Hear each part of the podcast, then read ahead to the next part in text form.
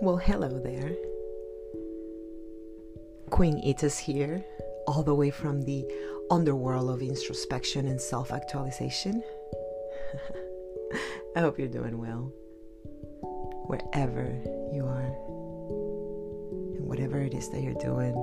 I really hope from the bottom of my heart that you are doing your best to become the absolute, very best version of yourself.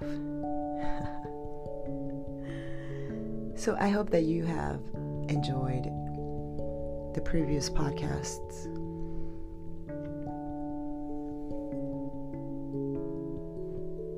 Of clarity, the power of repetition. When we learn to get clear on whatever it is that we want. And whenever we use the power of repetition to our advantage, then we can begin to change our self image.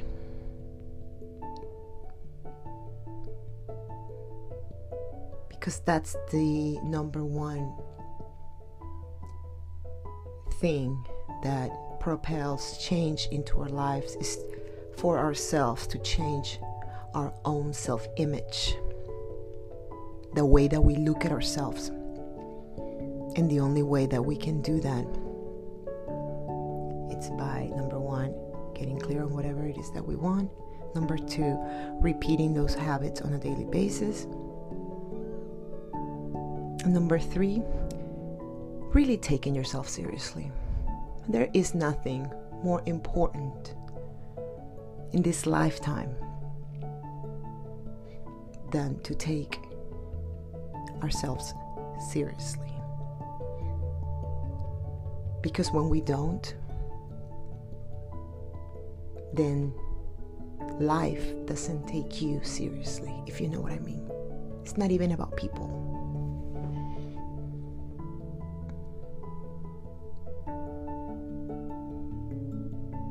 So, when you take yourself seriously,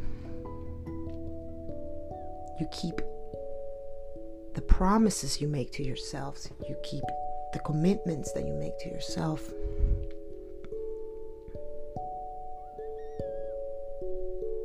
Then self love happens.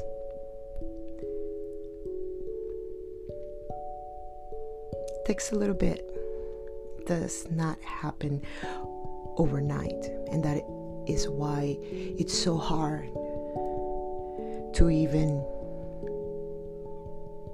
begin to experience what self love means because it takes years of keeping the promises that you make to yourself. It takes years of you taking yourself seriously. So, a lot of people don't make it even through one year because they get tired, they get lonely, they feel lost. They want that instant gratification that only toxic relationships give you, that only being in your comfort zone gives you. You know?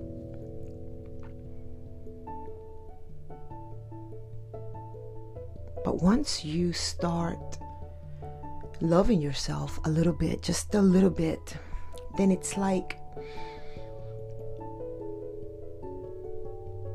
I'm not gonna say like a drug, but it's like um, like you want more of it, you know? You're like, oh, loving myself feels cozy and it feels warm. And the more that I do it, I can see it reflected all around me. I can see how people appreciate me more. I can see how people respect me more. I can see how new opportunities come into my life. And no, it's not an easy thing to do because it's not like every day it's a great day. You know? You have your low days where it feels lonely, where you realize that you have completely isolated yourself from the whole entire world. And you ask yourself, what happened to all my friends? What happened to me being the social butterfly that I used to be?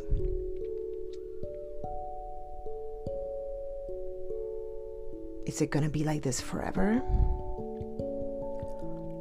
But if you know what you're doing, if you have your eyes set on the prize, aka growth, becoming the best version of yourself, then you know that it's all part of the process.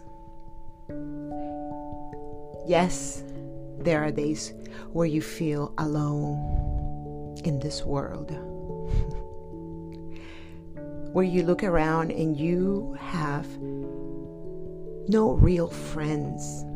You may know a lot of people, you may talk to a lot of people, but like real friends.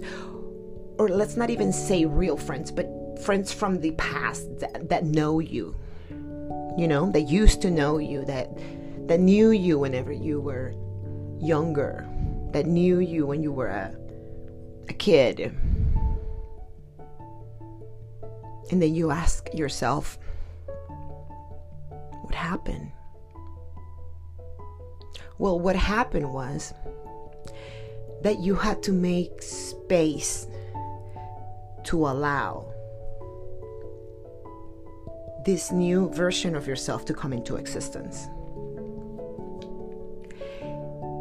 And it takes a while for that to happen to be honest,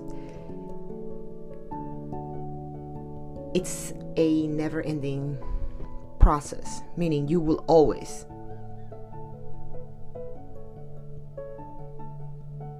you will always be growing and becoming better. It never, never ends.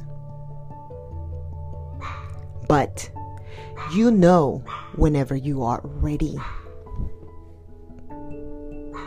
whenever you have grown enough that you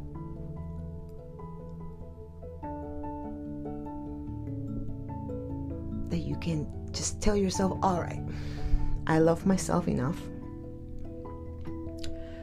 i think that i am ready to love someone else and i guess that's where my thoughts are tonight. I have been single since the summer of 2019. So that makes it summer of 2020, summer of 2021, and now we're going on to the summer of 2022. So maybe like around September of this year, it will be three years. I have done nothing but keep my eyes on the prize. Purposely remained single so I can work on myself, so I can learn to love myself more and more and more and more. Because I never did before. So I told myself, I'm going to remain single and work on myself until I feel ready to truly and genuinely love someone else the way that I love myself. And guys, I think I'm ready.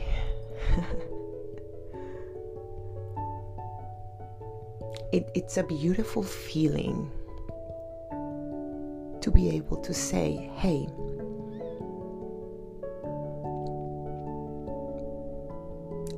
I'm ready to love again. So I just wanted to share this with you guys. In order to make you see that sometimes, and most of the times, the process of learning to love oneself may feel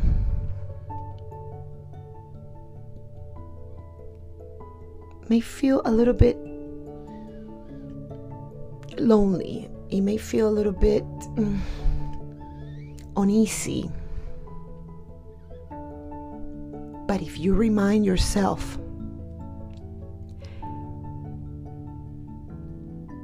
that it's all part of the process of learning to love yourself, of learning to respect yourself in order for you to be able to love someone else in that same way. Then you can get through those times, those difficult times.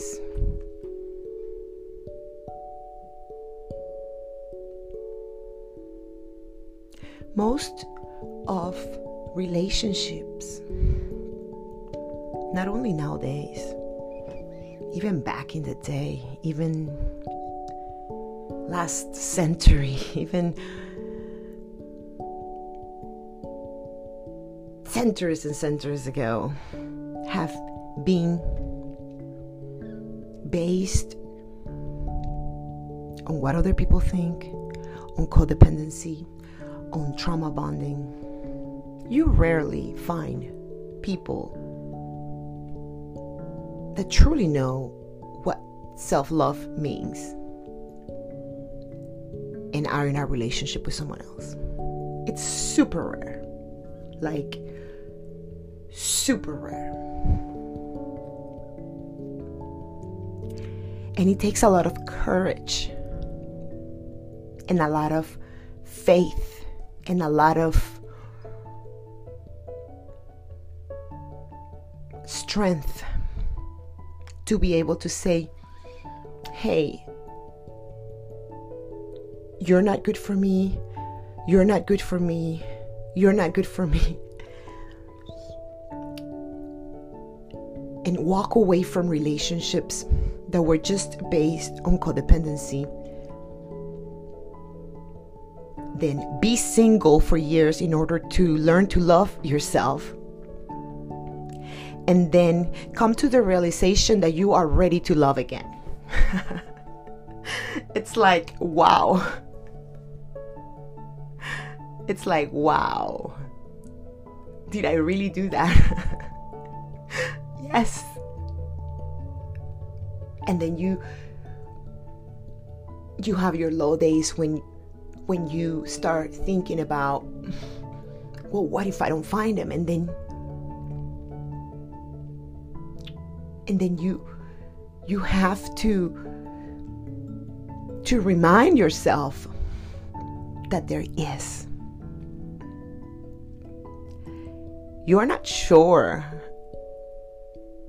who or how it's going to happen or when it's going to happen.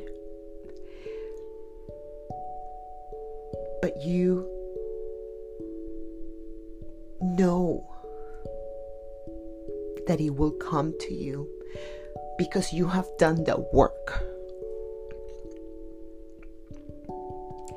Because you have truly good intentions when it comes to relating to others, not only in a relationship, but also in friendships. So that's what I have done. I have totally cut off all of my past friendships. Maybe I have a few left from when I was a child. But I needed to let those f- toxic friendships go in order to make space to allow new healthy friendships into my life. I had to let go of toxic love relationships in order to allow the one to come into my life.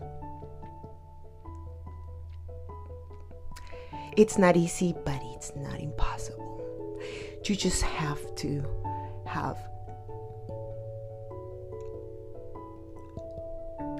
an urge to be good, an urge to grow and become the best version of yourself, an urge to experience genuine love.